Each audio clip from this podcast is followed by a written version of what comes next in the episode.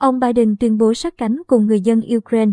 Trong thông điệp liên bang đầu tiên kể từ khi nhậm chức, Tổng thống Mỹ Joe Biden đã bày tỏ đoàn kết đối với người dân Ukraine, đồng thời kêu gọi các thành viên Quốc hội Mỹ bày tỏ sự ủng hộ đối với Ukraine.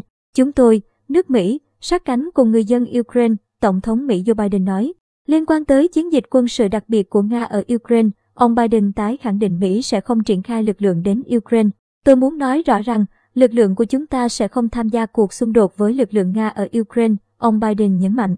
Thay vào đó, quân đội Mỹ được triển khai đến châu Âu không phải để chiến đấu ở Ukraine mà để bảo vệ các đồng minh NATO của Mỹ. Tổng thống Biden cũng tuyên bố Mỹ đóng cửa không phận đối với máy bay của Nga.